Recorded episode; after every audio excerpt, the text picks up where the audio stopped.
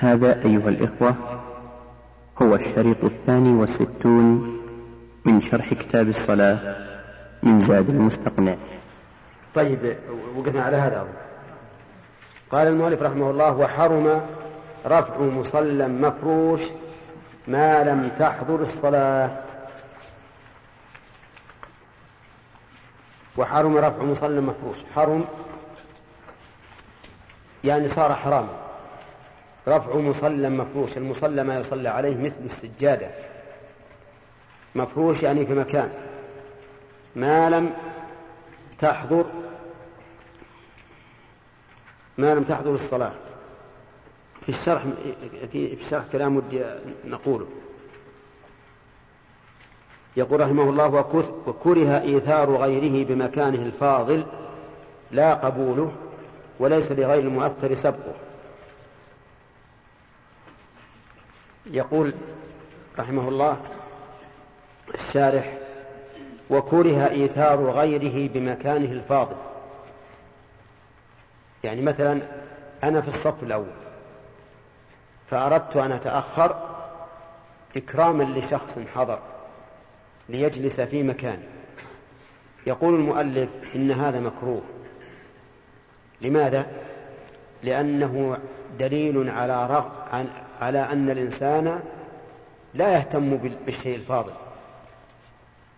والدليل على هذا قول النبي عليه الصلاة والسلام لو يعلم الناس ما في النداء والصف الأول ثم لم يجدوا إلا أن يستهموا عليه لاستهموا فبين الرسول عليه الصلاة والسلام أن الصف الأول من أهميته أن الناس لو لم يجدوا إلا المساهمة يعني القرعة لاقتروا عليه.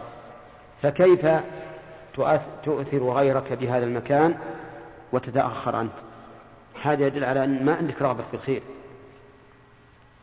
هذا هو التعليل في قول المؤلف وكره إيثار غيره بمكانه الفاضل ولكن الصحيح في هذه المسألة أن الإيثار إيثار الغير إذا كان فيه مصلحة. إذا كان فيه مصلحة. كالتأليف.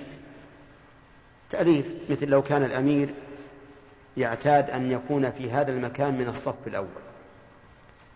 وقمت فيه أنت. ثم حضر الأمير وتخلفت عنه وآثرت به الأمير. فهنا قد يكون في ذلك مصلحة وهي تأليف القلوب. فيكون هذا الإيثار إيش؟ غير مكروه. يكون هذا غير مكروه. بل ربما يكون أفضل من عدم الإيثار. وما دمنا في الإيثار فإنه ينبغي أن نتكلم عليه بتوسع فنقول الإيثار بالواجب حرام والإيثار بالمستحب مكروه والإيثار بالمباح مطلوب. واضح؟ والإيثار بالمحرم. ولا واجب. تعين على الإثم. الإيثار بالمحرم حرام على المؤثر والمؤثر. طيب الإيثار بالواجب حرام. مثال رجل عنده ماء لا يكفي إلا لوضوء رجل واحد. وهو يحتاج إلى وضوء وصاحبه يحتاج إلى وضوء. فهنا لا يجوز أن يؤثره بالماء. من أجل أن يتيمم هو. يحرم. لماذا؟ لأن استعمال الماء واجب عليه وهو قادر. ولا يمكن أن يسقط عن نفسه الواجب من أجل أن يؤثر غيره به. أفهمتم؟ ومثال آخر. لو كان شخص ليس عند في في مفازة ومعه صاحب له وأتاهم العدو وسلب ثيابهم ولم يبق إلا ثوب واحد. فهنا لا يجوز أن يؤثر صاحبه به لكن هذه المسألة ليست كالأولى لأنه من الممكن أن يصلي به أولا ثم ها ثم يضيع صاحبه. ولا تستغربوا هذه المسألة يحدثنا من تقدمونا سنا لما كانت نجد في فتن أن قطاع الطريق يلاقون الناس في الطرقات ويأخذون أموالهم ويأخذون ثيابهم يأخذون ثيابهم. وحتى أنه هنا في حول بلدنا هذه أخذوا ثياب خمسة عشر خمسة عشر رجل. أخذوها سلبوها مرة. فماذا صنعوا؟ قالوا لا يمكن ندخل البلد ونحن عراة. فجلسوا حتى جاء الليل. فلما كان الليل أرسلوا واحدا منهم وأتى لهم بثياب. هذا شيء ما هو غريب. فمثل لو أن شخصين في مفازة ليس معهما إلا ثوب واحد هو لأحدهما ملكا فإنه لا يؤثر به صاحبه. ولكني أقول هنا يمكن أن يصلي به هو أولا ثم إيش؟ ثم يعطيه صاحبه. لكن مسألة الماء الماء إذا استعمل تلف فهو المثال الصحيح. الإيثار بالمستحب نقول إنه مكروه أو خلاف الأولى كالإيثار بالمكان الفاضل في الصف الأول مثلا فهذا قد نقول إما مكروه أو خلاف الأولى. الإيثار بالمباح محمود ولهذا مدح الله الأنصار رضي الله عنهم في قوله يؤثرون على أنفسهم ولو كان بهم خصاصة. طيب يقول لا قبوله. وش معنى لا قبوله يعني لا قبول الإيثار. فلو قلت لشخص تقدم في مكان في الصف الأول فإنه لا يكره له أن يقبل. لا بأس أن يقبل. قال وليس لغير المؤثر سبقه يعني لو قلت لواحد تفضل مكاني بالصف الأول وكان ثالث يراقبني فأسرع وتقدم في مكانه يجوز ولا لا؟ أنتم فاهمين الصورة زين؟ صورة. فاهمة؟ ها؟ طيب. أنا مكاني في الصف الأول. فجاء رجل عزيز علي. فقلت تقدم. تأخرت عنه. في واحد. غير اللي أنا اللي قلت له تقدم. رآني أقول لذاك تقدم. فتقدم هو وجلس. نعم. ماذا تقولون؟ حرام عليه. لأن الأول إنما تنازل لهذا الشخص. نعم. وهذا وأشد من ما يفعله بعض الناس. إذا جاء والصف تام جذب واحدا من الصف. جذب واحد. فيتأخر هذا من أجل إيش؟ أن يصف معه. فيتقدم ذاك في مكانه. هذا وقع. هذا وقع. وأخروا لأجل يصف معه ثم تقدم وصلى في مكانه. هذا أشد. لأنه سيؤدي إلى بطلان صلاة الرجل. ثم هذا رجل أحسن إليك وتأخر معك تسيء إليه هذه الإساءة. لكن مشكلة الجهل. الله طيب. يقول وحرم رفع مصلى مفروش ما لم تحضر الصلاة. المصلى كما قلت لكم ما يصلى عليه مثل السجادة. وصورة المسألة أن رجلا وضع سجادته في الصف وخرج من المسجد. فجاء الناس نقول لا يجوز أن ترفعوا هذا المصلى لأن هذا المصلى نائب عن واضعه فكما أنه لا يجوز لكم أن تقيموا الرجل من مكانه فلا يجوز أن ترفعوا مصلاه عن مكانه. انتبه لأن الرجل حجز المكان حجز المكان فلا يجوز أن ترفعه. التعليل فهمتموه؟ لأن هذا المصلى إيش؟ نائب عن عن صاحبه قائم مقامه. فكما أنك لا تقيم الرجل من مكانه فتجلس فيه فكذلك لا ترفع مصلاه. وبناء على هذا نقول إذن يجوز أن يضع المصلى ويحتز المكان. صح؟ نقول يجوز ولا لا؟ نعم بناء على كلام المؤلف يجوز. لأنه لو كان وضع المصلى وحجز المكان حراما لم يكن له حرمة. لم يكن للمصلى حرمة. فلما جعل المؤلف للمصلى حرمة دل ذلك على أن وضعه جائز.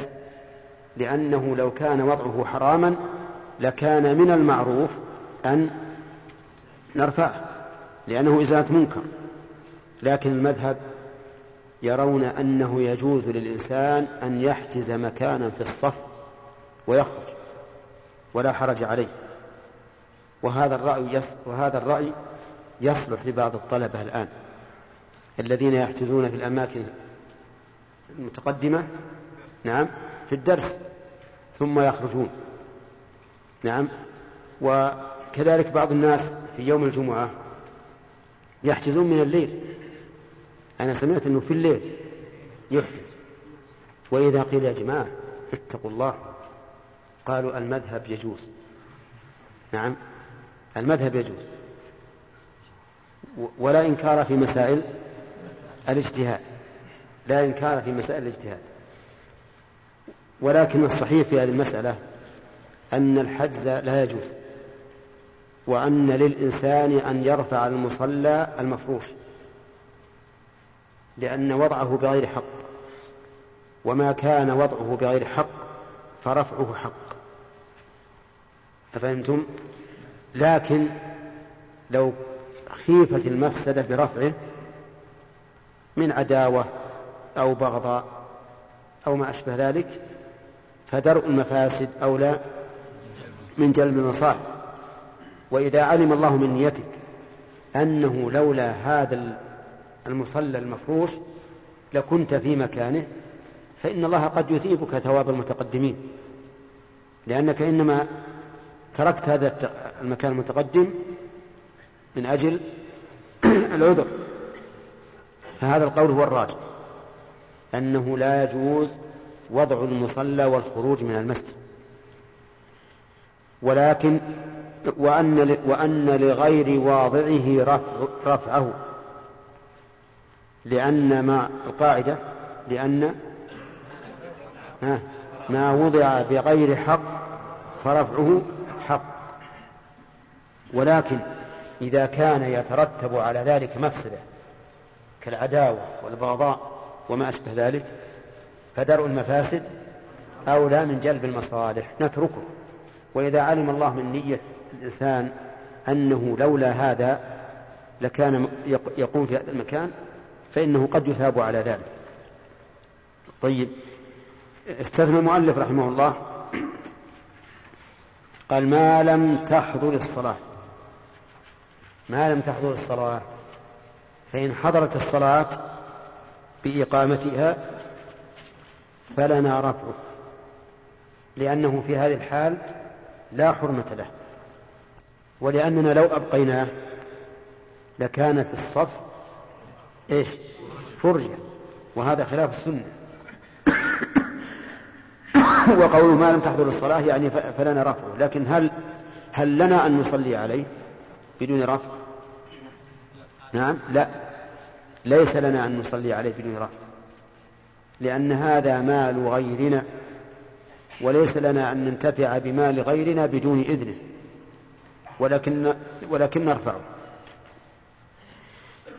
يستثنى من القول الراجع في تحريم وضع المصلى يستثنى من ذلك ما إذا كان الإنسان في المسجد.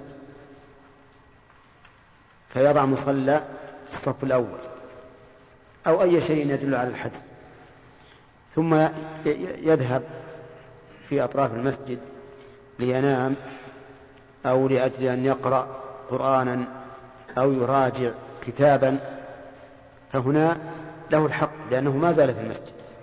وكذلك وكذلك قول المؤلف ومن قام من موضعه لعارض لحقه ثم عاد إليه قريبا فهو أحق به. هذا أيضا يستثنى. إذا حجز الإنسان المكان وخرج من المسجد لعارض لحقه ثم عاد إليه فهو أحق به. العارض اللي يلحقه مثل إيش؟ مثل يحتاج الوضوء. نعم. أو أصيب بأي شيء اضطره إلى الخروج فإنه يخرج وإذا عاد فهو أحق به. ولكن المؤلف اشترط قال ثم عاد إليه قريبا. عاد إليه قريبا. ولم يحدد القرب. وكل شيء أتى ولم يحدد يرجع فيه إلى العرف كما قيل في منظومة حفظها من حفظها منكم. ها؟ وكل ما أتى ولم يحدد بالشرع كالحرز فبالعرف احددي. هذه قاعدة. نعم.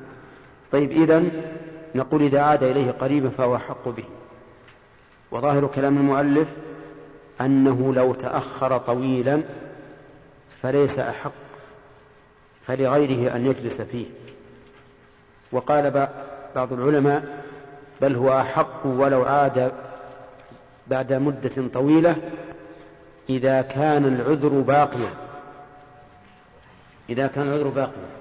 يعني ما دام العذر باقيا فهو معذور ولو طال فإذا عاد فهو أحق. وهذا القول أصح. لأن لأن استمرار العذر كابتدائه. فإنه إذا جاز أن يخرج من المسجد ويبقي ويبقي المصلى إذا حصل له العذر يا إمداد فكذلك إذا استمر به العذر. لكن من المعلوم أنها لو أنه لو أقيمت الصلاة وهو لم لم يزل غائبا فإنه يرفع. طيب. وهنا مسألة لو فرض أنه رجع قريبا أو بعيدا على القول على قولنا إنه ما دام العذر فهو معذور ووجد مكانه في مكانه أحد. فقال قم. فقال لا أقوم. فقال قم. لا أقوم. وحصل نزاع. ما الذي ينبغي؟ ها؟ الذي ينبغي أن يدع أن يدرأ النزاع. أن يدرأ النزاع وله أجر ويجد مكانا آخر. إلا إذا أمكن أن يتفسح الناس بأن كان الصف فيه شيء من السعة فهنا يقول افسحوا. يا أيها الذين آمنوا إذا قيل لكم تفسحوا في المجالس فافسحوا يفسح الله لكم. قال و ثم عاد إليه قريبا فهو أحق به. الدليل عندي يقول لقوله صلى الله عليه وسلم من قام من مجلسه ثم رجع إليه فهو أحق به رواه مسلم. رواه مسلم. يقول عندي بالشرح ولم يقيده الأكثر بالعود قريبا. من الأكثر؟ يعني أكثر الأصحاب أصحاب الإمام أحمد لم يقيدوه بالعود قريبا كما هو ظاهر الحديث. ولكن الذي ذكرنا قول وسط وهو أنه إذا عاد بعد مدة طويلة بناء على استمرار العذر فهو أحق به. أما إن انتهى العذر ولكنه تهاون وجعل يتمطى ويذهب إلى فلان يزوره وإلى فلان يتقهوى عنده نعم ثم رجع فهذا ليس له حق. فيكون الذي قلناه قولا وسطا بين القول بأنه أحق به مطلقا وبين القول بأنه أحق به إن عاد قريبا. ثم قال ومن دخل والإمام يخطب لم يجلس حتى يصلي ركعتين يوجز فيهما. نعم. من دخل والإمام يخطب من هذه؟ شرطية. وجملة والإمام يخطب في موضع نصب على الحال. وقوله لم يجلس يعني في مكانه حتى يصلي ركعتين يوجز فيهما. لقول النبي صلى الله عليه وسلم إذا دخل أحدكم المسجد فلا يجلس حتى يصلي ركعتين وهذا عام. ولأن النبي صلى الله عليه وسلم رأى رجلا دخل المسجد فجلس. فقال أصليت؟ قال لا. قال قم فصل ركعتين وتجوز فيهما. ولقول النبي صلى الله عليه وسلم إذا جاء أحدكم يوم الجمعة وقد خرج الإمام فليصلي ركعتين وليتجوز فيهما. فالسنة في هذا ظاهرة. وقد استنبط بعض العلماء من هذا أن تحية المسجد واجب. ووجه الاستنباط أن استماع الخطبة واجب والاشتغال بالصلاة يوجب الانشغال عن عن استماع الخطبة. ولا يشتغل بشيء ولا يشتغل عن واجب إلا بواجب. لا يشتغل عن واجب إلا بواجب. وقد ذهب إلى هذا كثير من أهل العلم وقالوا إن تحية المسجد واجبة. ولا بد ولكن بعد التأمل في عدة وقائع تبين لنا أنها سنة مؤكدة وليست بواجبة ليست بواجبة. ويمكن الانفكاك عن القول بأنه ينشغل بأن يقال قد ينشغل وقد يسمع بعض الشيء وهو يصلي. والإنسان يسمع وهو يصلي ويفهم وهو يصلي. ولهذا كان الرسول صلى الله عليه وسلم يصلي بالناس فإذا سمع بكاء الصبي تجوز في صلاته. وهذا دين على أن المصلي ليس إنشاغا انشغالا كاملا. فالذي يترجح عندي أخيرا أن سنة أن تحية المسجد سنة مؤكدة وليست بواجبة. قال بعض العلماء تسن تحية المسجد لكل داخل المسجد إلا المسجد الحرام. فإن تحيته الطواف. إلا المسجد الحرام فإن تحيته الطواف. ولكن هذا ليس على إطلاق. بل نقول إلا المسجد الحرام فإن تحيته الطواف لمن دخل ليطوف. فإنه يستغني بالطواف عن الركعتين. أما من دخل ليصلي أو ليستمع إلى علم أو ليقرأ القرآن أو ما أشبه ذلك فإن المسجد الحرام كغيره من المساجد.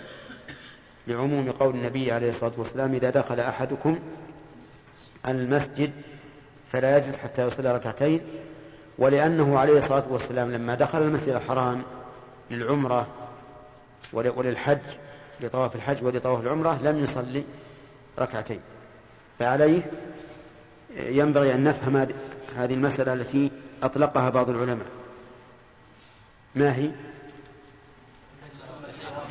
أن المسجد الحرام تحيته الطواف. نقول هذا ليس على إطلاق بل تحيته الطواف لمن دخل ليطوف. هكذا تدل عليه السنة. طيب يقول ولا يجوز ولا يجوز الكلام والإمام يخطب إلا له أو لمن يكلمه لمصلحة. لا يجوز الكلام والإمام إذا قيل إذا قيل لا يجوز فهي عند العلماء بمعنى يحرم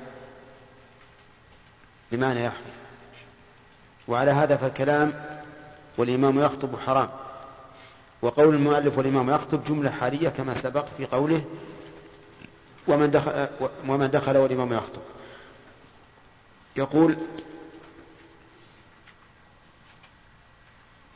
والإمام يخطب كيف؟ ولا يجوز الكلام والإمام يخطب. قوله والإمام يخطب التعبير الدقيق أن يقال والخطيب يخطب لأنه قد يخطب غير الإمام. أليس كذلك؟ ربما يكون إمام لا يجد الخطبة فيقوم بالخطبة واحد ويصلي آخر. وهذا هو وهذا هو مراد المؤلف رحمه الله. وقوله لا يجوز إذا قيل ما هو الدليل؟ قلنا الدليل على ذلك أن النبي صلى الله عليه وسلم قال فيما أخرجه الإمام أحمد من تكلم يوم الجمعة والإمام يخطب فهو كمثل الحمار يحمل أسفارا وهذا التشبيه للتقبيح والتنفير. ومن قال له أنصت فقد لغى. مع أن الذي يقول له أنصت ينهى عن عن منكر ومع ذلك يلغو. ومن لغى فلا جمعة له. ومعنى لا جمعة له أي لا ينال أجر الجمعة. وليس المعنى أن جمعته لا تصح بل هي صحيحة لكن الأجر الذي رتب عليها يحرم منه. وأجر الجمعة كما نعرف أشد أكثر من أجر بقية الصلوات. طيب إذن الدليل هو من تكلم يوم الجمعة ولم يخطب فهو كمثل الحمار يحمل أسفارا والذي يقول له أنصت ليست له جمعة. نعم. فقد لغى ومن لغى فلا جمعة له. طيب وكذلك أيضا جاء في الحديث الصحيح إذا قلت لصاحبك أنصت يوم الجمعة ولمن يخطب فقد لغوت. وأظن رواية أحمد ومن ومن قال له أنصت فليس له جمعة. ما هي فقد لغى لغى في حديث آخر. طيب. قال المؤلف إلا له أي للإمام أو لمن يكلمه لمصلحة. قوله لمصلحة مقيد للمسألتين جميعا وهما له أي للإمام ولمن يكلمه لا بد أن يكون لمصلحة. فلا يجوز للإمام أن يتكلم كلاما بلا مصلحة. لا بد أن يكون مصلحة تتعلق بإيش؟ تتعلق بالصلاة. تتعلق بالصلاة. أو بغيرها مما يحسن الكلام فيه. وأما لو تكلم الإمام لغير مصلحة فإنه لا يجوز. لو أن الإمام لما دخل صاحب له وهو يخطب قال مرحبا بصاحبي كيف حالك؟ كيف الأهل؟ متى قدمت؟ تفضل عندنا بعد الصلاة. نعم. يجوز ولا ما يجوز؟ هذا لا يجوز. إذا إلا له بشرط أن يكون لمصلحة. أما إذا لم يكن مصلحة فلا. طيب وإذا كان لحاجة؟ لا إذا كان لحاجة. يجوز من باب أولى. يجوز من باب أولى. إذا كان لحاجة فإنه يجوز. من الحاجة أن يخفى على المستمع معنى جملة في الخطبة. فيسأل. ومن الحاجة أيضا أن يخطئ الخطيب في آية خطأ لا يحيل المعنى مثل أن يسقط جملة من الآية أو ما أشبه ذلك. المهم إذا كان هناك حاجة فلا بأس. المصلحة دون الحاجة في الحقيقة. من المصلحة مثلا إذا اختل صوت المكبر الصوت إذا اختل الصوت. فللإمام أن يتكلم ويقول للمهندس انظري إلى إلى إلى مكبر الصوت ما الذي أخله؟ أخل به. وكذلك من يكلم الإمام للمصلحة أو الحاجة يجوز له يجوز له ذلك. ودليل هذا أي من يكلم الإمام للحاجة دليله أن رجلا دخل المسجد والنبي صلى الله عليه وسلم يخطب يوم الجمعة. فقال, فقال يا رسول الله هلكت الأموال وانقطعت السبل فادعوا الله يغيثنا فرفع النبي صلى الله عليه وسلم يديه وقال اللهم أغثنا اللهم أغثنا اللهم أغثنا. ثلاث مرات. يقول أنس روى الحديث والله ما نرى في السماء من سحاب ولا قزعة. وما بيننا وبين سلع من بيت ولا دار. سلع جبل صغير في في المدينة تأتي من قبله السحاب. يعني إذن السماء صحو يقول فخرجت من وراء السلع سحابة مثل الترس. تعرفون الترس؟ تعرفون الصاج الذي يخبز فيه؟ ها؟ مثل.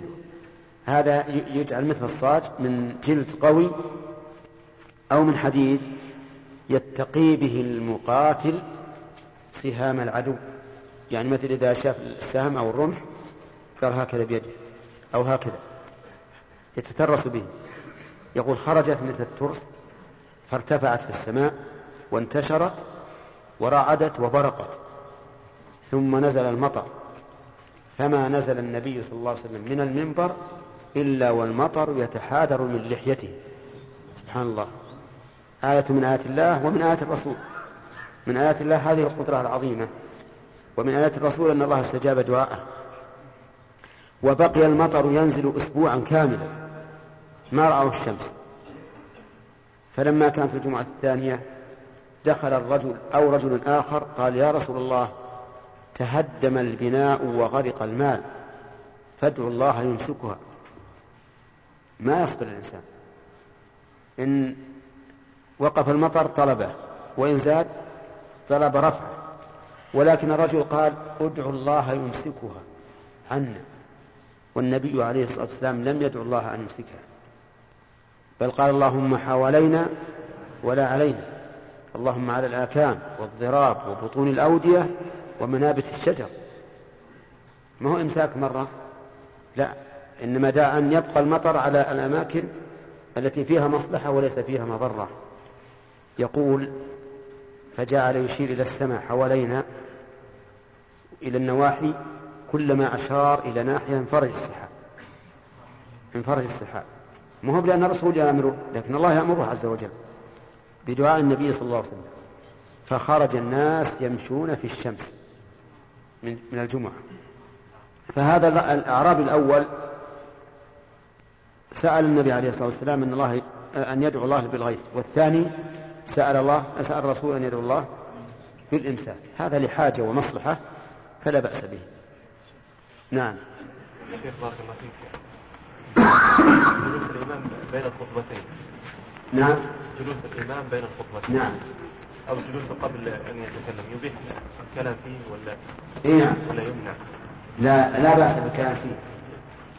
لأن قول الرسول والإمام يخطب حال مقيدة طيب أسألك الله الشيخ إذا دخل الرجل والمؤذن يؤذن هل يصلي ركعتين أم ينتظر؟ إذا دخل المسجد والمؤذن يؤذن ففي غير الجمعة يقف ويجيب المؤذن ويدعو بالدعاء ثم يصلي ركعتين. وفي الجمعة يصلي الركعتين ولو كان الإمام يؤذن. لأن الاستماع للخطبة أهم من إجابة المؤذن. نعم. بالنسبة لو إنسان حجز مكان في درس أو شيء وخاف الإنسان أنه إذا شال هذا الحج أن يغضب يعني هذا الطالب. طيب يترتب عليه مفسدة أعظم؟ وهي. أنه يبقى آه، طول السنة يحجز في نفس المكان. لا لا أبدا. إذا جاء للمدرس ترفع الحجوزات. إذا جاء المدرس أما قبل فأنا ما أرى أن الإنسان يرفع حز أخيه وإن كان يخطئ من يحجز إلا إذا كان إلا إذا كان في المسجد. لكن ما أرى أنه يرفع. يعني هذا مشكلة. هو مشكلة بين الطلبة. إحنا ودنا أن الطلبة تكون قلوبهم قلبا واحدا متآلفة نعم.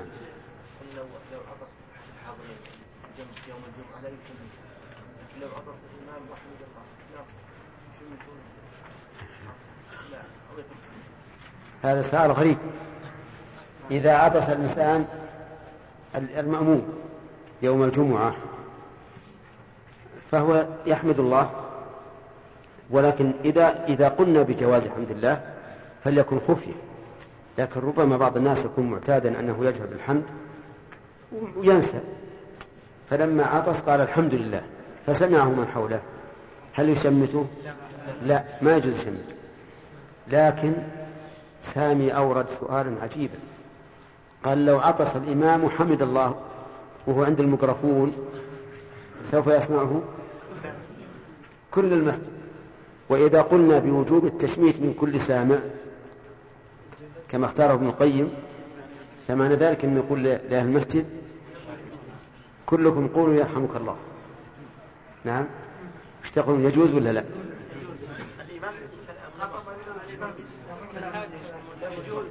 الظاهر أن يقال إن سكت الإمام من أجل هذا العطاس فلا بأس أن يشمت وإن لم يسكت فلا لأنه إذا, إذا لم يسكت فالخطبة قائمة.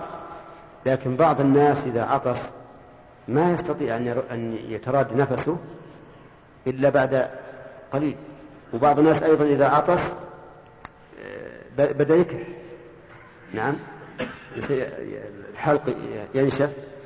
على كل هذا الناس يختلفون فالذي يرى في هذه المسألة أنه أي الإمام ينبغي أن يحمد سرا لئلا يوقع الناس في حرج فإن حمد جهرا فإن استمر في الخطبة فلا يشمت لأن لأجل أن لا يشغل عن استماع الخطبة وإلا فلا بأس. بأن من بعض الوقائع تبين لكم أن تحية المسجد ليست بواجب وإنما هي سنة مؤكدة. نعم. ما هذه الوقائع؟ اي نعم. هذه ليس الدرس الجاي إن شاء الله. لا بأس. لا إن شاء الله ما تنسى ما تنسى. على حد قال المؤلف رحمه الله تعالى ولا يجوز الكلام والإمام يخطب. لا يجوز الكلام والإمام يخطب. في أن نفي الجواز قد يراد به عدم التحريم فلا فلا يمنع الكراهة. ولكنهم إذا ذكروا نفي الجواز في مثل هذا السياق فمرادهم التحريم. مرادهم التحريم فهو بمعنى يحرم الكلام والإمام مخطوب. وسبق أنه يستثنى من ذلك الإمام ومن يكلمه لمصلحة أو حاجة ومن باب أولى الضرورة. كما لو رأيت إنسانا معصوما تخشى أن يقع في هلكة فتكلمت لتنقذه فقلت انتظر أو تقدم أو تأخر أو ما أشبه ذلك. ثم قال المؤلف ويجوز يعني الكلام قبل الخطبة وبعد الخطبة. يعني يجوز للإنسان أن يتكلم قبل الخطبة ولو بعد حضور الإمام الخطيب ولو بعد الأذان ما دام لم يشرع في الخطبة. ويجوز كذلك بعدها أي بعد انتهاء الخطبة سواء كان ذلك بعد انتهاء الخطبة الأولى أو بعد انتهاء الخطبة الثانية أي سواء كان بين الخطبتين أو بين الخطبتين والصلاة. لأن النبي صلى الله عليه وسلم قيد الحكم بما إذا كان الإمام يخطب. والمقيد ينتفي الحكم فيه بانتفاء القيد. ولهذا نقول يجوز قبل الخطبة وبعده ولكن ليس هذا الجواز على حد سواء لأن الإنسان لو شرع يتكلم قبل أن يبدأ الإمام بالخطبة فربما يستمر به الأمر حتى يتكلم والإمام يخطب. ثم هنا مسألة لا بد أن ننبه عليها وهي أن بعض الفقهاء رحمهم الله يقولون إن الإمام إذا شرع في الدعاء في حال الخطبة يجوز الكلام لأن الدعاء ليس من أركان الخطبة ويقولون إنه يجوز الكلام في غير أركان الخطبة وقد عرفتم أركانها ولكنه قول ضعيف لأن الدعاء ما دام متصلا بالخطبة فهو منها. وقد ورد أن النبي صلى الله عليه وسلم كان يستغفر للمؤمنين في كل جمعة في الخطبة. فالصحيح أنه ما دام الإمام يخطب سواء في أركان الخطبة أو فيما بعدها فالكلام حرام. أما بين الخطبتين وقبل الخطبة الأولى وبعد الخطبة الثانية فلا بأس ولكن الأفضل عدم الكلام لئلا يستمر, يستمر به الكلام حتى يتكلم والإمام يخطب. وبهذا انتهى انتهى الكلام على أو انتهى ما كتبه المؤلف رحمه الله في باب صلاة الجمعة.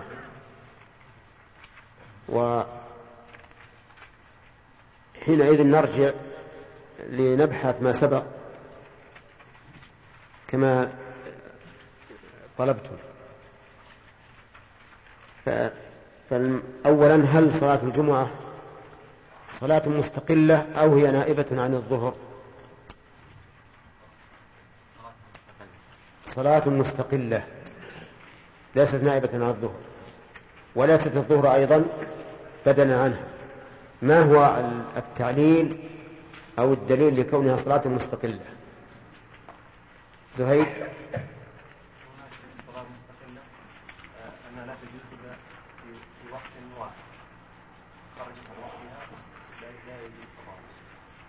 نعم هذا واحد. تغير الصفة.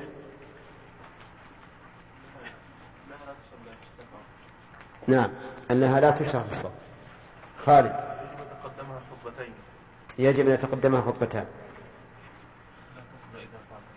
لا تقضى إذا فاتت. نعم. لا يجمع ما بعدها إليه. نعم. هذا داخل في اختلاف الصفة. لا بد من عدد مشروط نعم. لا بد من عدد مشروط. لا بد من الجهل فيها. لا. لا المشروع وليس واجب. نعم. إيش؟ تصلى قبل الزواج. نعم على خلاف في ذلك اذا يمكن أن نكلف ببحث عنوانه الفروق بين الجمعة وغيرها والظهر. ممكن؟ طيب من يسأل حضر المريض صلاة الجمعة عبد المناع. فصلى مع الإمام. فهل تسقط عنه؟ يعني تزول عن الظهر. مريض حضر إلى إلى المسجد فصلى مع الإمام صلاة الجمعة. هل تجزئه عن الظهر؟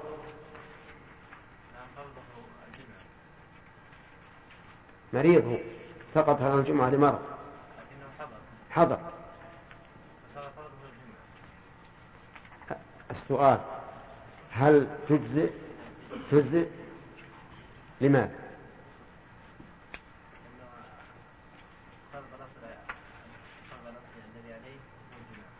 لأن فرضه الأصل الجمعة وسقطها عنه لعذر طيب. تمام. لماذا قال المؤلف في شروط صحتها ليس من شرطها إذن الإمام؟ نعم. قل يا إشارة للخلاف؟ إيش الخلاف؟ طيب. وما هو الرأي الصحيح لديك؟ لا يشترط. لا يشترط. مطلقا نعم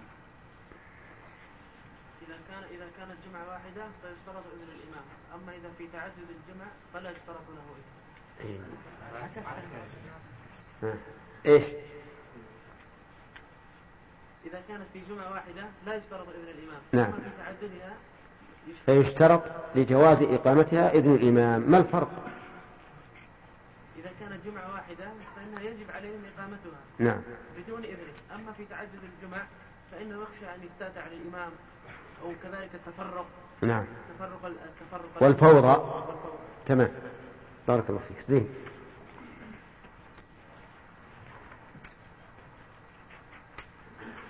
آه، خطب إمام وصلى إم...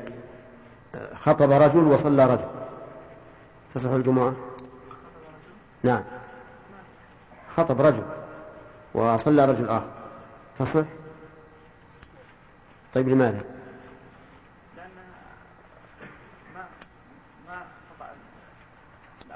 أتم الخطبة ثم لأنه لأن أتم فرض الصلاة. أتم أتمها إلى آخرها وأما الخطبة فقد أتم من أولها إلى آخرها إمام أو خطب خطيب والصلاة أتمها يعني فصل بين كل واحد أي هو فصل. خطب شخص وصلى آخر. تصح الجمعة أو لا؟ تصح. لماذا؟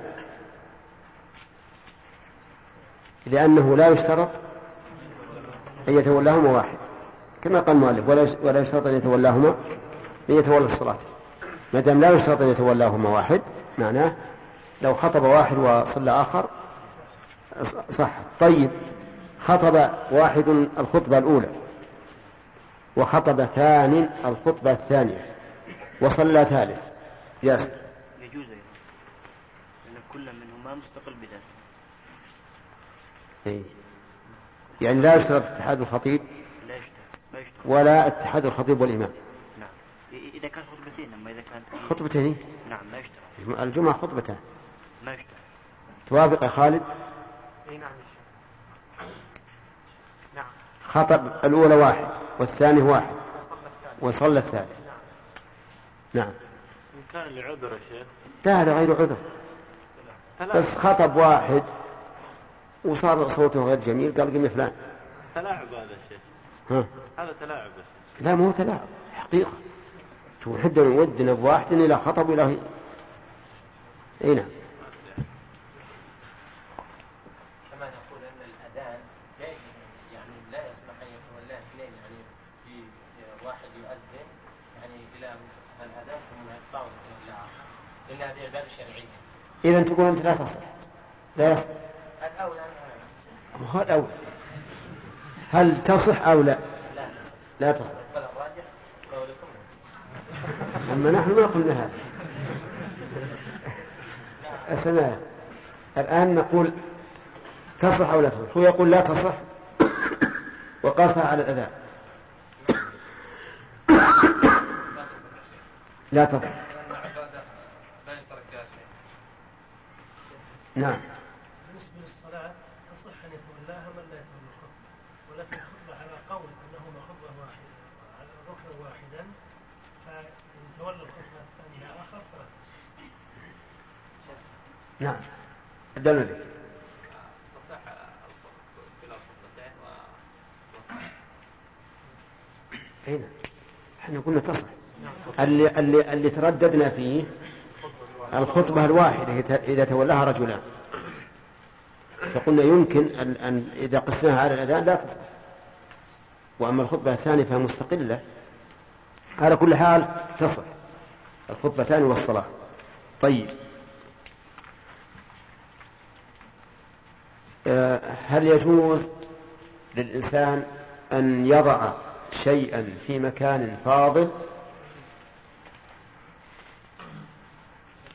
نعم. نعم يجوز. يجوز على كلام المؤلف. على كلام المؤلف نعم. آه، بشرط آه، ألا يخرج لا خل هذا قول ثاني. لا كلام المؤلف يجوز؟ نعم يجوز. يجوز.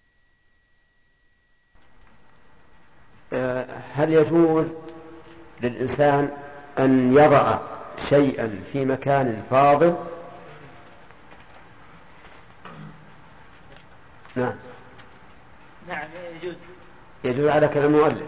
على كلام المؤلف نعم. آه، بشرط آه، ألا يخرج لا خل هذا قول ثاني لا كلام المؤلف. يجوز؟ نعم يجوز. يجوز. هل لأحد من الناس أن يرفع هذا الشيء؟ لا لا يجوز. لا يجوز. أن يرفع لأن وضعه جائز وما جاز وضعه حرم إزالته. طيب. هل في قول ثاني نعم. لا يجوز لا يجوز وضعها إلا إذا كان سيخرج لا يجوز أن يضع مصلى مثلا إلا إذا كان في المسجد؟ أو خرج لعارض يزول قريبا. يزول قريبا فإنه يجوز. طيب هذا القول هو الراجح. وبناء على هذا القول هل يجوز رفع يا زكي؟ ها؟ ما لم تخشى ما لم تخشى فتنة. تمام. يجوز رفعه ما لم تخشى فتنة. طيب. هل يجوز أن يقيم أحدا ويجلس مكانه؟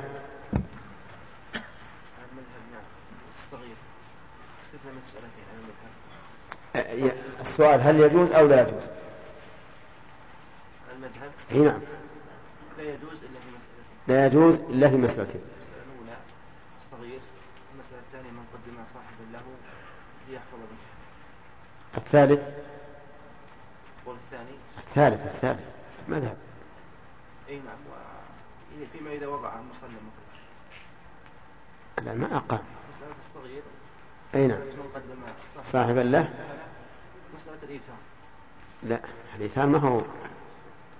ما أقام. إذا جلس الموضع هذا ممكن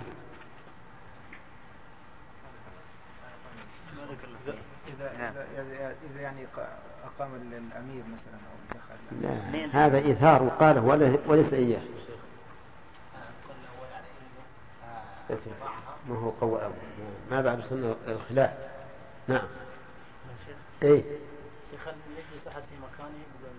لا. كان معروف له مكان معروف تدريس. يقول العلماء أو الإمام. المذهب أو الإمام. يستثنون ثلاث مسائل. الإمام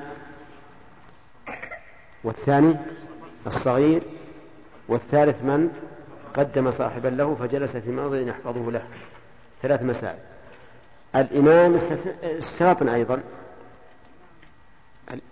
أي الإمام إمام مصلي اشترطنا أن لا يجد مكانا بدون أي ترى أنا الظاهر غلطت. نعم. هذه مسألة التخطي مسألة التخطي. إذا الصغير ومن قدم صاحبا له. طيب. نعم. لا هذا رفع المصلى طيب. القول الثاني وهي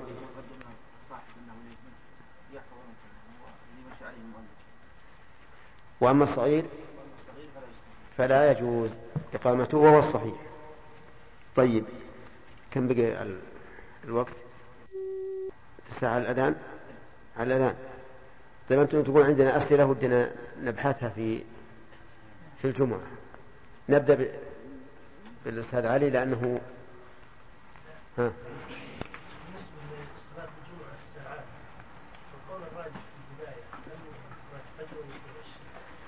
القول الراجح في الساعات أنها من طلوع الشمس.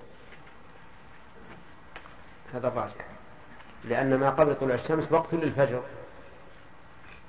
طيب. شيخ حسن الله عليك التأمين على دعاء على دعاء الخطيب يجوز؟ يجوز لكن قال العلماء ينبغي أن يكون سرا لأن لا يشغل عن استماع الخطبة. نعم. خالد؟ بين الخطبتين يا شيخ؟ يشرع أو يجوز للإنسان أن يرفع يديه ويدعو؟ نعم. لأن هذا وقت دعاء. بين الخطبتين وقت دعاء. وإن كنت لا أعلم في هذا سلفا لكن الأصل أن الدعاء أن اليدين ترفع أن الدعاء ترفع فيه اليدان. نعم. السؤال نعم. يقول هل يشرع للإنسان أن يدعو بين الخطبتين رافعا يديه؟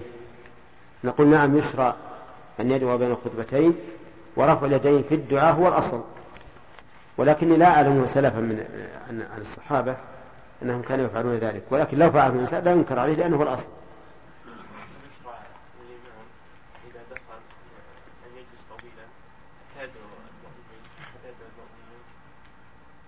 إذا دخل إذا دخل كما مر يسلم على المأمومين ويجلس إلى فراغ الأذان ثم يقوم فيصلي. لا لا ما ينبغي.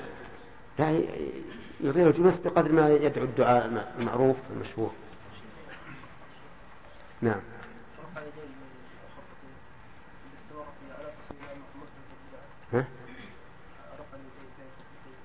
رفع اليدين بين الخطبتين إذا ما نستطيع أن نقول إنه من البدع. لأن لأن لدينا أصل وهو أن هذه الساعة ترجى فيها الإجابة. هذا متفق عليه. والأصل في في الدعاء استحباب رفع اليدين. وكونه لم ينقل لا يدل لا يدل على عدم الوجود. صحيح أنه يوجب شكا ولكن ما دام الأصل ثابت فإنه لا يشترط أن نعلم بأن السلف عملوا به. لأننا لو قلنا كل نص يأتي فيه ثبوت حكم شرعي لا بد أن نعلم أن السلف عملوا به. لا لا لا لضاع كثير من الأحكام. كل الأحكام ليس دليلنا فيها إلا إلا القول ها؟ من يقول ملتزم؟ هل هل مثل ورد أن الصحابة لم يرفع لا يرفعون أيديهم هل ورد؟ أي. نعم يا أحمد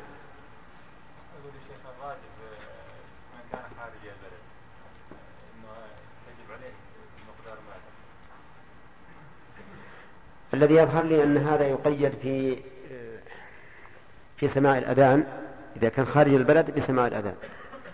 والمراد الأذان المعتاد دون أصوات المكبرات لأن أصوات المكبرات تبلغ مدى بعيدا.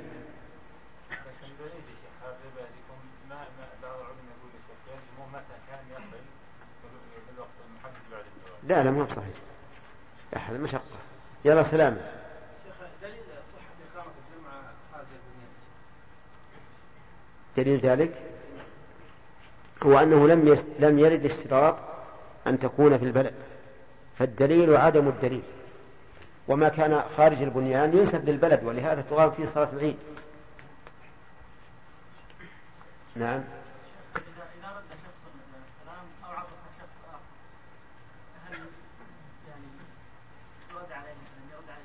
يعني إذا عطس شخص فحمد الله فإنه لا يشمت.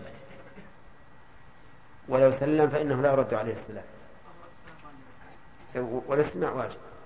أليس أليس النهي عن المنكر واجبا؟ وإذا قلت لصاحبك أنصت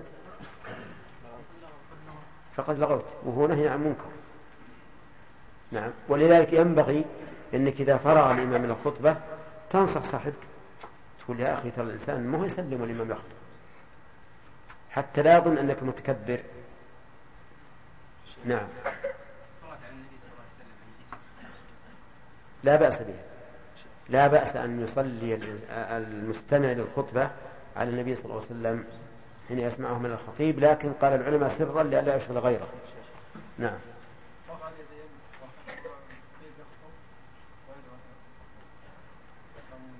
يقول العلماء إنه بدعة رفع اليدين في الدعاء في الخطبة لا للخطيب ولا لمستمعه إلا في في حالين.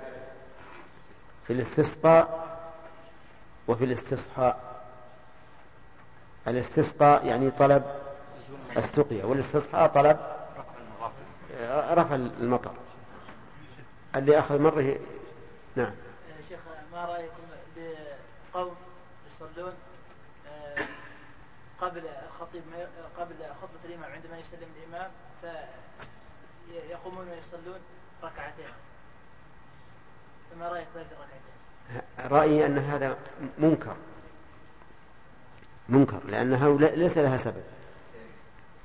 والأذان الذي قال فيه الرسول بين كل أذان الصلاة ما أدى الجمعة لأنه ثبت أن الصحابة لا يفعلون شيئا إذا دخل الخطيب إلا من دخل المسجد فيصلي ركعتين. نعم. إيش؟ على؟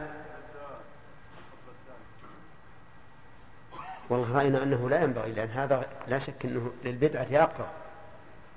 كل يأمن على نفسه وأيضا بلا, بلا رفع صوت مثل ما قال العلماء حتى لا يشوش. بالنسبة الجمع لاختلاف اللغات. ها؟ تعدد الجمع لاختلاف اللغات.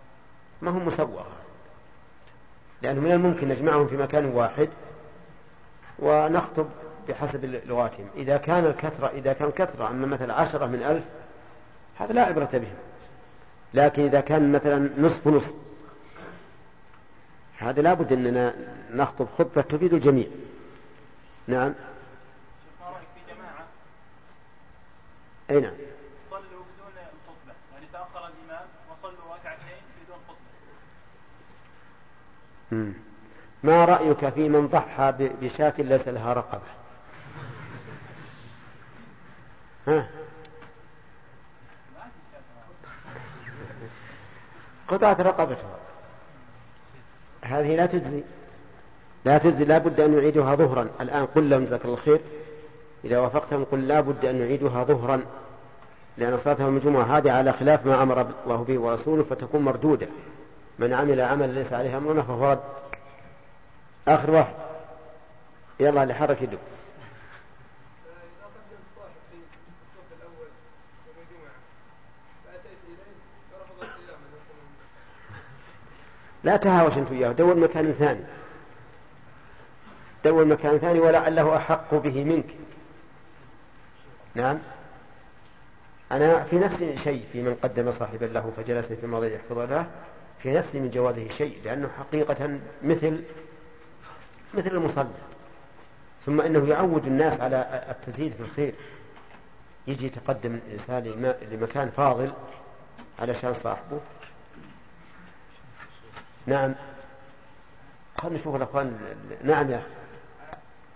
أي نعم. حرك صبعك أي نعم أنت.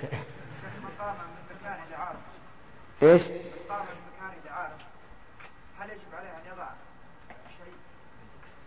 والله إذا وضع شيء فهو أسلم لأنه في في عرفنا الآن أن من قام لعارض لا بد أن يضع شيئا.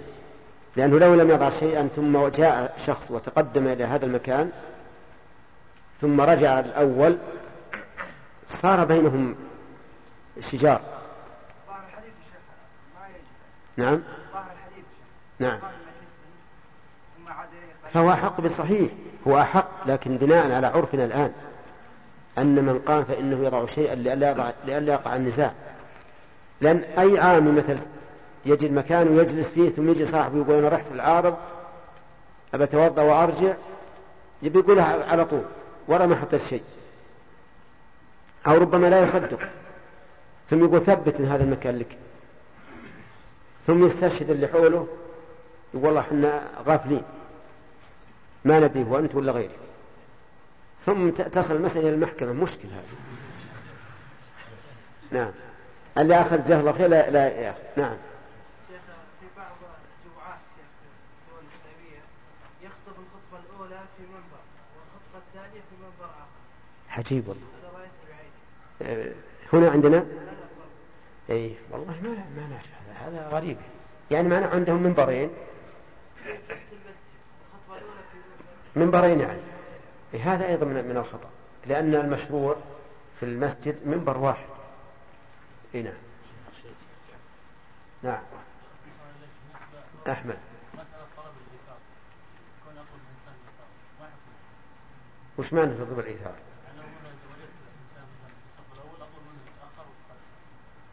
لا لا. هذه من المسألة المذمومة. ماذا؟ لا. لا فرق بين هذا وهذا. المسألة الدنيا من, من الرسول في القبر. ما هو مثل الإيثار بالمكان الفاضل في المسجد. والنبي يقول لو لم يجدوا إلا أن يستهموا عليه لاستهموا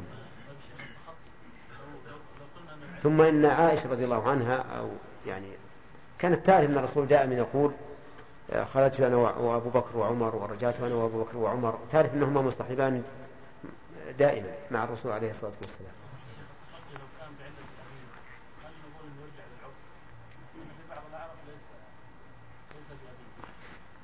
هو أذية لا تفكر إن أحد يسمح إن غيره ينجر كتبه يقول وخر خلى بقر كلنا بيتأذى لكن بعض الناس يجامل نعم لو أنه استأذن مثلا قال جزاكم الله خير افسحوا ودي أتقدم للفرجة وبهدوء. هذا ربما نقول إن شاء الله لا بأس به. نعم. بعض الخطباء يدخل في الخطبة الأحوال وأحوال الدول. هذا غير منافي ما تقولون؟ يعني يبحث في, في, في الأمور الخارجية. والله إذا كان فيها مصلحة للمسلمين لا بأس. أما إذا لم يكن فيها مصلحة فلا أرى أنه يدخل فيها شيء. لأن بعض الناس يعني في الخطب بعض الناس في الخطب يتكلم بخطب حماسية لا تفيد شيئا. إنما تفيد بلبلة أفكار الشباب والنزاع فيما بينهم. وليش كذا وليش كذا. نعم؟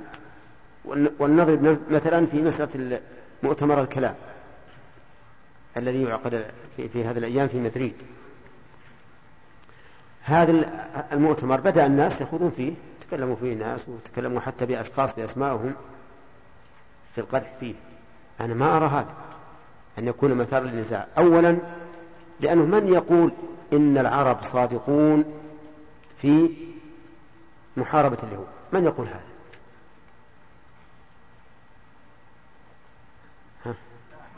لا أحد يقولها معروف أن المسألة كلها لعبة واستهلاك محلي.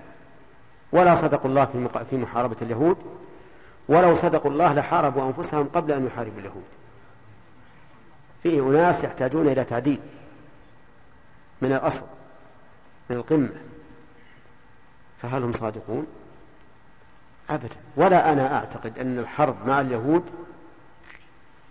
بالقومية العربية أنها جهاد إسلامي أبدا. ليست جهاد إسلامي بل هي قتال عصبية. فإذا المسألة مسألة إننا نحن مسالمون لهم من الأصل وهم الذين يحاربوننا وهم الذين يكسرون عظام الفلسطينيين وهم الذين يشقون بطون الحوامل والسلم أن نسلم من شرهم. لكن أخطر شيء في هذا هو أنه لو حصل تبادل كما يقولون تبادل دبلوماسي وثقافي واقتصادي هذا هو الخطر. حينئذ يكمن الخطر وينظر لمدى عقل أو عقول هؤلاء العرب هل سيمكنون من هذا أو لا يمكنون؟ هذا هو الخطر. أما مسألة أن توضع الحرب فأنا أرى أن الحرب من الأصل موضوعة وأن العرب ليسوا صادقين في محاربة اليهود وإنما هو استهلاك محلي والذي يريد الحرب ليس يسعى هكذا. ثم المحاربة بالقومية العربية محاربة جهل. ما هي محاربة دين ولا محاربة إسلام فالكلام في هذا الأمر في الحقيقة أنا عندي من الأصل. من الأصل فيه نظر. وش اللي كان عم حتى نخوض في هذا الأمر؟ ها؟ لا لا ما أنا بس وش اللي السؤال أنا عارف السؤال أو هذا أسلوب حكيم يعني. هذا أسلوب حكيم. أقول ما صار شيء. جميع الحروب اللي صارت مع بين العرب واليهود كلها الانتصار فيها لمن؟ لليهود. الانتصار فيها لليهود. هذا هو الواقع. لذلك أنا أقول إن كوننا نثير هذه المسألة ونحتك في أفكارنا فيها بين الشباب والكهول والشيوخ فيها نظر ثم الآن لو أن السعودية عارضت أكبر معارضة وعلماء السعودية عارضوا أكبر معارضة في هذا السلام وقال الفلسطينيون لا نحن نريد السلام هل ينفع هذا؟ ها؟ ما ينفع ولهذا ألقيت هذه المسألة في مجلس كبير من مجالس السعودية وقيل إنه مهما عملنا ما, ما, نفيد. لأن المعني بهذا هم الفلسطينيون وإذا قالوا نريد السلم. وش, وش عليكم منه؟ أنتم جالسين على كراسي دوارة وعلى كنابات الواحد يغص فيها إلى بطنه. نعم ولا عندكم شيء. أما حنا شبابنا ونسائنا تكسر يديهم وتبقر بطونهم حنا لبسنا فكون. ما حد يقدر يقول له. ما حد يقدر لكن الاندفاع والحماس والحمد لله أنه يوجد هذا في شبابنا قد يؤدي بالإنسان إلى إلى عدم بعد النظر. ولا أعتقد أن هناك معركة حقيقية تكون بين اليهود والمسلمين ويضمن فيها النصر إلا ما أشار إليه النبي عليه الصلاة والسلام أن يقاتل المسلمون اليهود بالإسلام. وحينئذ ينصرهم الله حتى في في الحجر والشجر. يقول الحجر يا عبد الله يا مسلم هذا يهودي فاقتله والحجر كذلك إلا الغرقد لأنه من أشجار اليهود. فالحاصل أني أقول الكلام في هذا والتحميس الشباب وإلهاؤهم في هذا أنا لا أراه من السياسة الحكيمة. لا أراه من السياسة الحكيمة.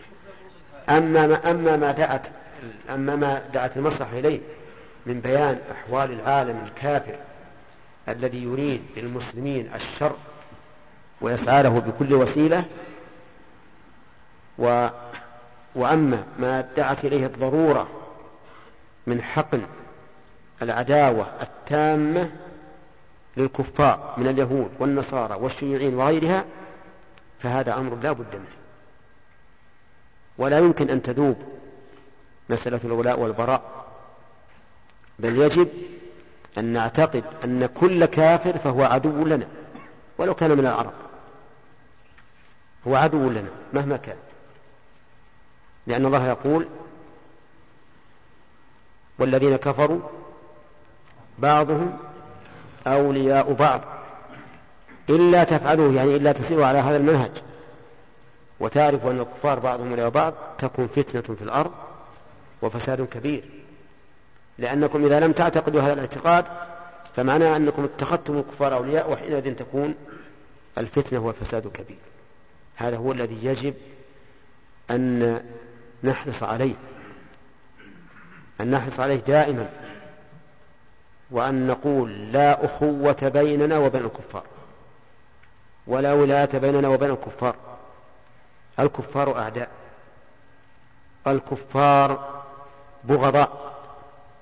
لا يألون جهدا في أن يخرجوا المسلم من دينه على الأقل. يعني نحن سمعنا عن بعض كبرائهم أنهم يقولون لا يمكن أن تخرج المسلم إلى إلى دين اليهودية والنصرانية لكن يكفيكم أن تشككوا المسلم في دينه. يكفيكم هذا. أن تشككوا. وهذا هو الذي وقع.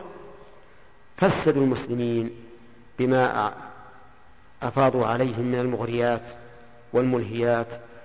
و وهذه وإن كان لا تفسد العقيدة لكن تفسد الأخلاق. وإذا فسدت الأخلاق فسد العقائد. إذا فسدت الأخلاق هذه دعوها قاعدة إذا فسدت الأخلاق فسدت العقائد. لماذا؟ لأن الإنسان يكون كالبهيمة. ليس له هم إلا إشباع رغبته البهيمية شبع البطن وشهوة الفرج. وحينئذ اللي بيغفل اللي بيتلهى بهذا هل تكون عنده عقيدة وارتباط بالله عز وجل؟ أبدا. لا يمكن. تلقاه مخلد إلى الأرض والعياذ بالله نسأل الله العافية. مخلد إلى الأرض. يتبع هواه وينسى ربه عز وجل. فهم قالوا لا يمكن نكفر المسلمين ننصرهم أو نهودهم لا يمكن. لكن اغروهم أغرقوهم بهذه المغريات والملهيات حتى يذوبوا. أو شككوهم. ضعوا مثل آية من القرآن فيها في ظاهرها معارضة لآيات أخرى. وقولوا هذا القرآن. أو ائتوا بأشياء من أفعال الرسول صلى الله عليه وسلم التي أباحها الله له وفرضها له وشككوه هذا نبيكم ما همه الأزواج. مزواج. شهواني. نسأل الله العافية. سبحان الله. أو يقولون هذا النبي محمد صلى الله عليه وسلم لا يملك الهداية لأحد وعيسى هو الذي أنقذ البشرية وهو الذي فدى البشرية وهو الذي صلب من أجل البشرية وما أشبه ذلك من الكلام الفاض الساقط. فالمهم يا أخواني أنه يجب أن نعتقد أن الكفار أعداء.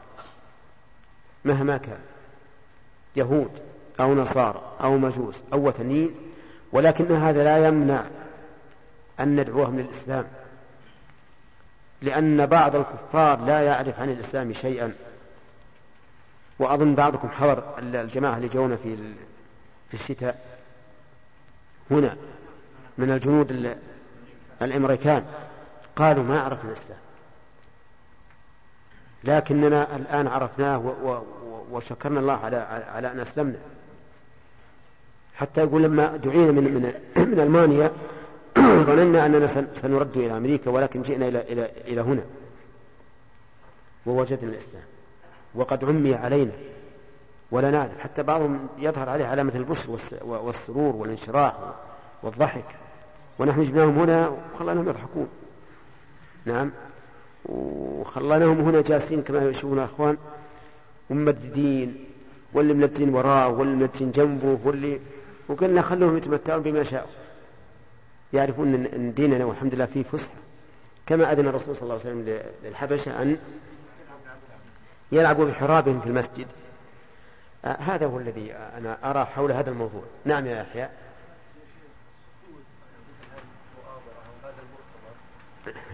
بعد الإصرار يا شيخ لولاة الأمور فليسيروا قدوة في موافقة غيرهم فلو كنت توضيح الأمر للرأي العام شوف لا. كلها لا تريد هذا. ويختار أهون الشرين وخف الضررين كوننا نوافقهم. أن نوقع على وجود أي نعم نعم. لا ما هم مو بيدينا يا أخي يا يا أخي يحيى اسمك نعم يا أخي يحيى. مو هو بيدينا ولا الصلح مع الكفار على سبيل الإطلاق؟ هو معناه إسقاط الجهاد في سبيل الله. لكن الأمر ليس بأيدينا. وبعض, وبعض العلماء اشتبه عليهم الأمر في أن الرسول صالح اليهود أول ما قدم المدينة بدون شرط وبدون قيد صلحا مطلقا. ولكن أنا ال- الذي استدل بهذا ليس حاضرا عندي حتى يمكن آخذ معه وأرد لكن ظني أن هناك فرقا بين شخص يقدم إلى بلد الكفار ويصالحهم. المدينة كانت فيها كثير من اليهود ثلاث قبائل من اليهود ويصالحهم على أنه على ما جرى عليه الصلح. وبين إنسان هو في بلد والكفار في بلد آخر. الرحمن الرحيم. عندنا مناقشة ولا؟ ولا جديد ها؟ إي نعم؟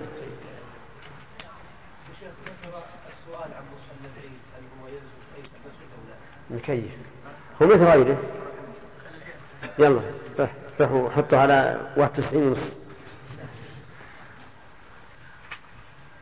أقول بارك الله فيك العلماء مختلفون في مصلى العيد هل هو مسجد أو لا والصحيح أنه مسجد كما هو المذهب وكما يدل عليه قول عليه الصلاة والسلام آه، حين أمر الحيض أن يعتزلوا المصلى لأن المحرم على الحائض هو المسجد.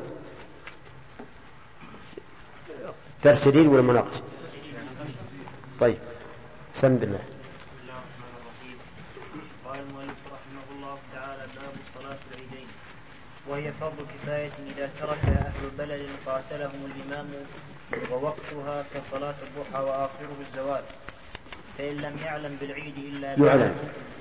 فإن لم يعلم. فإن لم يعلم بالعيد إلا بعده صلوا من الغد وتسن في صح وتسن في صحراء وتقديم صلاة الأضحى وعكسه الفطر وأكله قبلها وعكسه في الأضحى إن ضحى بسم الله الرحمن الرحيم. قال المؤلف رحمه الله تعالى باب صلاة العيدين.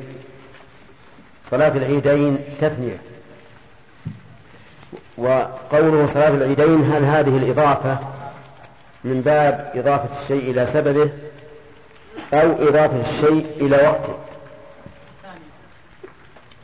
نقول من باب إضافة الشيء إلى وقته وإلى سببه. فهذه الصلاة سببها العيدان. وهي أيضا لا تصلى إلا في العيدين. والعيدين تثنية عيد وهما عيد الأضحى وعيد الفطر وكلاهما يقعان في مناسبة شرعية. أما عيد الفطر ففي مناسبة انقضاء المسلمين من صوم رمضان. وأما الأضحى فمناسبته اختتام العشر عشر ذي الحجة التي قال عنها رسول الله صلى الله, صلى الله عليه وسلم ما من أيام العمل الصالح فيهن أحب إلى الله من هذه الأيام العشر. قالوا ولا الجهاد في سبيل الله؟ قال ولا الجهاد في سبيل الله إلا رجل خرج بنفسه وماله ولم يرجع من ذلك بشيء. فالمناسبات فالمنا فالمناسبة لهذين العيدين مناسبة شرعية. هناك عيد ثالث وهو ختام الأسبوع وهو يوم الجمعة و يتكرر يتكرر في الأسبوع في كل أسبوع مرة. وليس بالإسلام عيد سوى هذه الأعياد الثلاثة الفطر والأضحى والجمعة.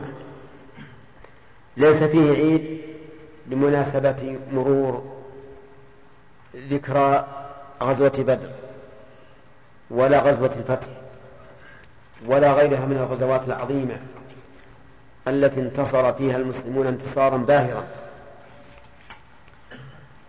ناهيك بما يقام من الأعياد لانتصارات وهمية.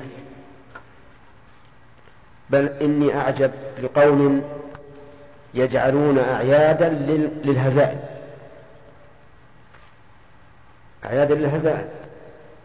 ذكرى يوم الهزيمة أو ذكرى يوم احتلال البلد الفلاني للبلد الفلاني مما يدل على سفه عقول كثير من الناس اليوم. وأنهم لما ابتعد لما حصل لهم شيء من البعد عن دين الإسلام صاروا حتى في تصرفهم يتصرفون تصرف السفهاء. وليس هناك أعياد لمناسبة ولادة أحد من البشر. حتى النبي عليه الصلاة والسلام لا يشرع العيد لمناسبة ولادته. وهو أشرف بني آدم. فما دونك فما بالك بمن؟ بمن دونه. فإذا قال قائل هذه المناسبات نقيمها من أجل الذكرى. قلنا أما بالنسبة للرسول عليه الصلاة والسلام فإن المسلمين فرض عليهم على أعيانهم أن يذكروه في اليوم والليلة خمس مرات على الأقل. وفرض على عليهم على الكفاية أن يذكروه أيضا خمس مرات في اليوم والليلة على الأقل. ففي الأذان يقول المسلمون أشهد أن محمد رسول الله. وفي الصلاة في التشهد يقولون أشهد أن محمد رسول الله. بل إن كل عبادة يتعبد بها الإنسان فهي ذكرى للرسول عليه الصلاة والسلام. لماذا؟ لأن المتعبد ينبغي له إن لم أقل يجب عليه أن يلاحظ في عبادته شيئين. الشيء الأول الإخلاص لله عز وجل وأنه فعل العبادة تقربا إليه وامتثالا لأمره. والثاني المتابعة للرسول عليه الصلاة والسلام وأنه فعل العبادة اتباعا للرسول صلى الله عليه وسلم وكأن النبي صلى الله عليه وسلم أمامه إمامة. هذا لابد يعني لابد من أن يتذكر الإنسان هذا الشيء لتتم العبادة. هذه ذكرى حتى لو تسوق الإنسان اتباعا للسنة فهذه ذكرى لو قدم رجله اليمنى عند دخول المسجد اتباعا للسنة فهذه ذكرى لو قدم إدخال يده اليمنى في الكم قبل اليسرى اتباعا للسنة فهذه ذكر. إذا المسلمون في كل أحوالهم يذكرون النبي صلى الله عليه وسلم. أما الذكرى بهذه الطقوس المبتدعة التي ما أنزل الله بها من سلطان فإنها تدمر أكثر مما تعمل. لأن القلب يجد فراغا واسعا عندما تنتهي هذه المناسبة. أو الاحتفال بهذه المناسبة يجد فراغا. وكأن وكأن الذكرى إيش؟ انتهت. كأن الذكرى انتهت. ولهذا تجدون من حكمة الله أنه ما من بدعة إلا تقام ما من بدعة تقام إلا وينهدم من السنة مثلها أو أكثر. إذا كل من أقام عيدا لأي مناسبة سواء كانت هذه المناسبة انتصار المسلمين في عهد النبي عليه الصلاة والسلام أو انتصارهم فيما بعد أو الانتصار قومية كل من أقام عيدا بهذه المناسبات فإنه مبتدع. وقد قدم النبي عليه الصلاة والسلام المدينة ووجد للأنصار أظن عيدين يلعبون فيهما. فقال إن الله قد أبدلكم بخير منهما عيد الفطر وعيد الأضحى. مما يدل على أن الرسول صلى الله عليه وسلم لا يحب أن أمته تحدث أعيادا سوى الأعياد الشرعية التي شرعها الله عز وجل. إذا العيدان هما في كلام المؤلف عيد الفطر وعيد الأضحى. هناك العيد الثالث تكلم عليه المؤلف أولا في باب صلاة الجمعة وانتهى منه. قال المؤلف وهي فرض كفاية. وهي أي صلاة العيد العيدين فرض كفاية. فأفاد المؤلف رحمه الله أنها فرض. ومعلوم أن الفرض يحتاج إلى دليل. والدليل على هذا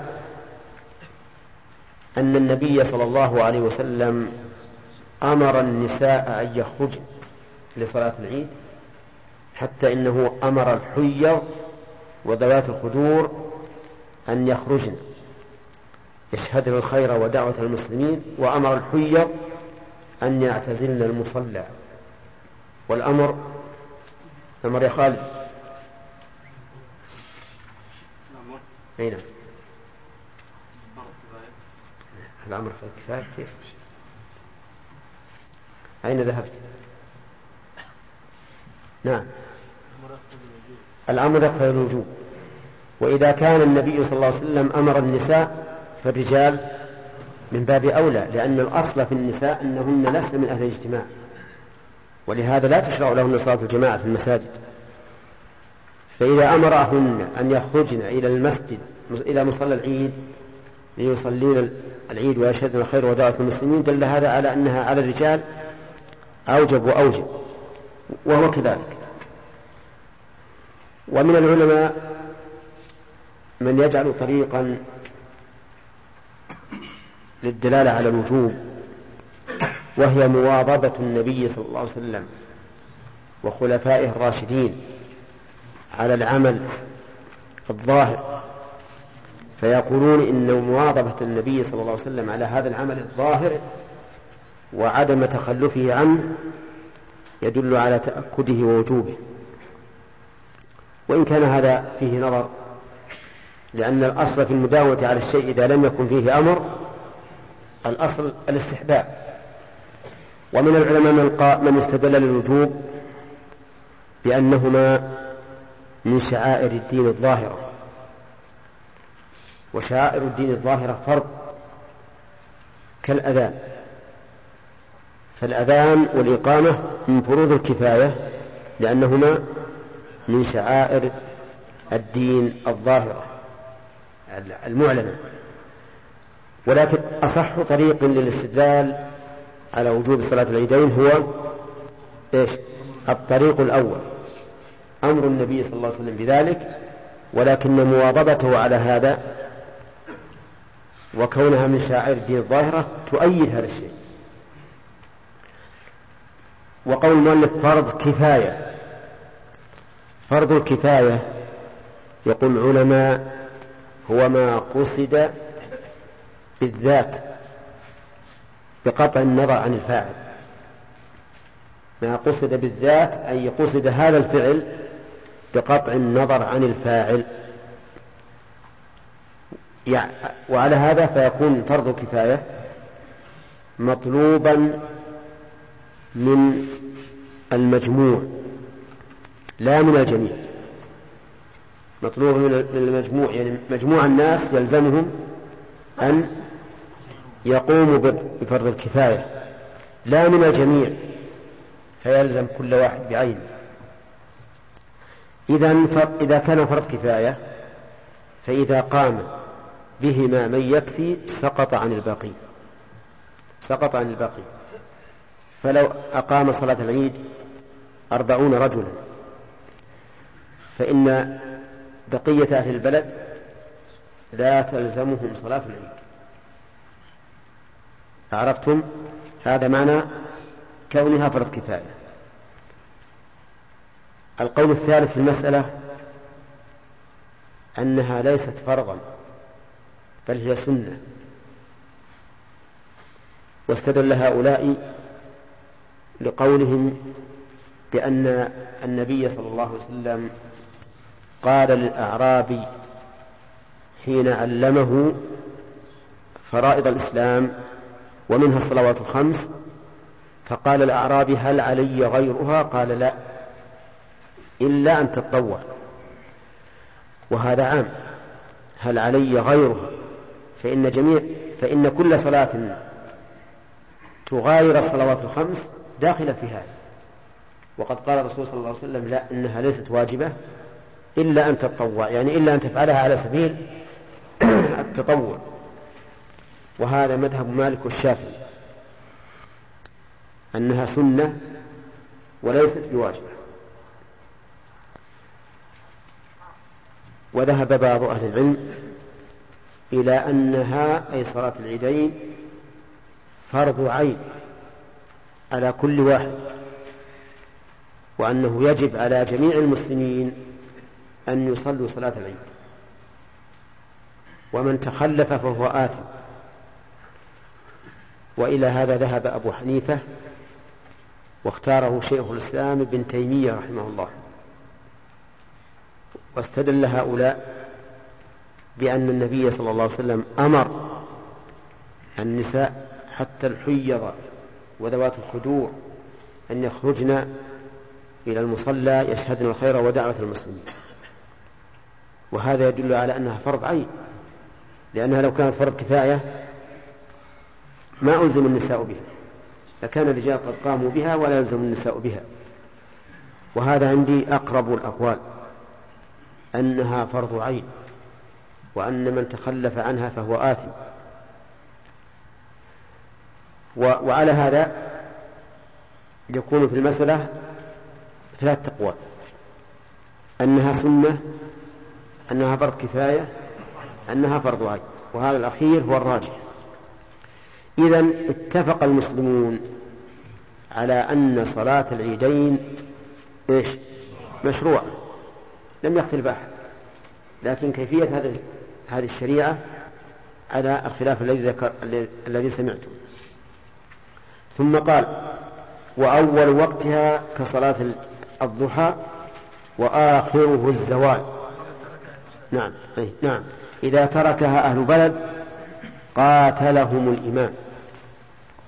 إذا تركها أهل بلد فإن الإمام يقاتلهم.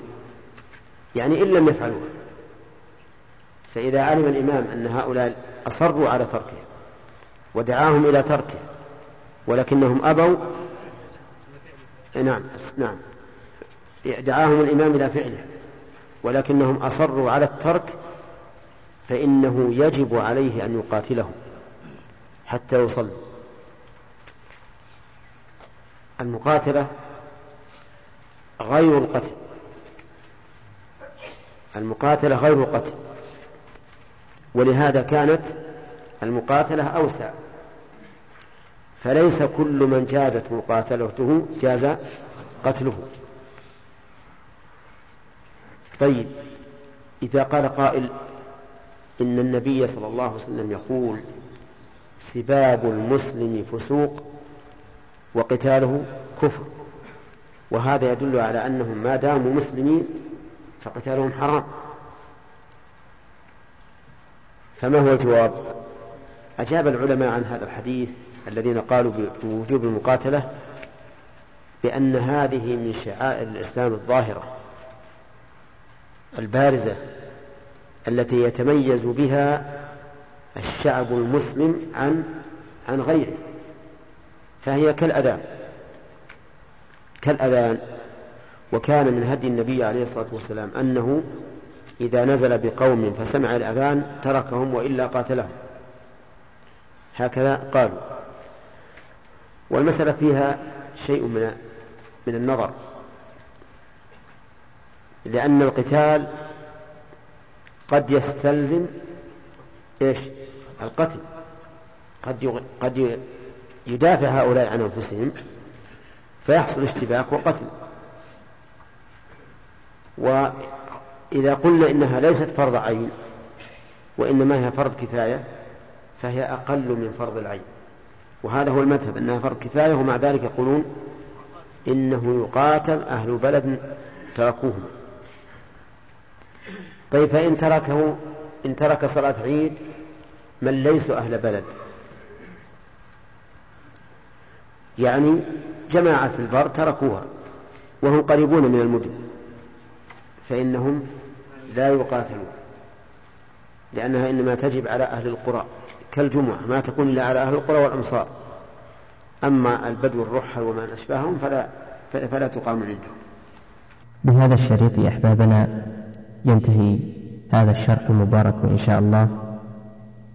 فجزا الله فضيلة الشيخ كل خير ونفعنا بعلمه. والسلام عليكم ورحمة الله وبركاته. مع تحية إخوانكم في مؤسسة الاستقامة الإسلامية للإنتاج والتوزيع في عنيزة. رقم الهاتف هو ثلاثة ستة أربعة ثمانية ثمانية ثمانية صفر.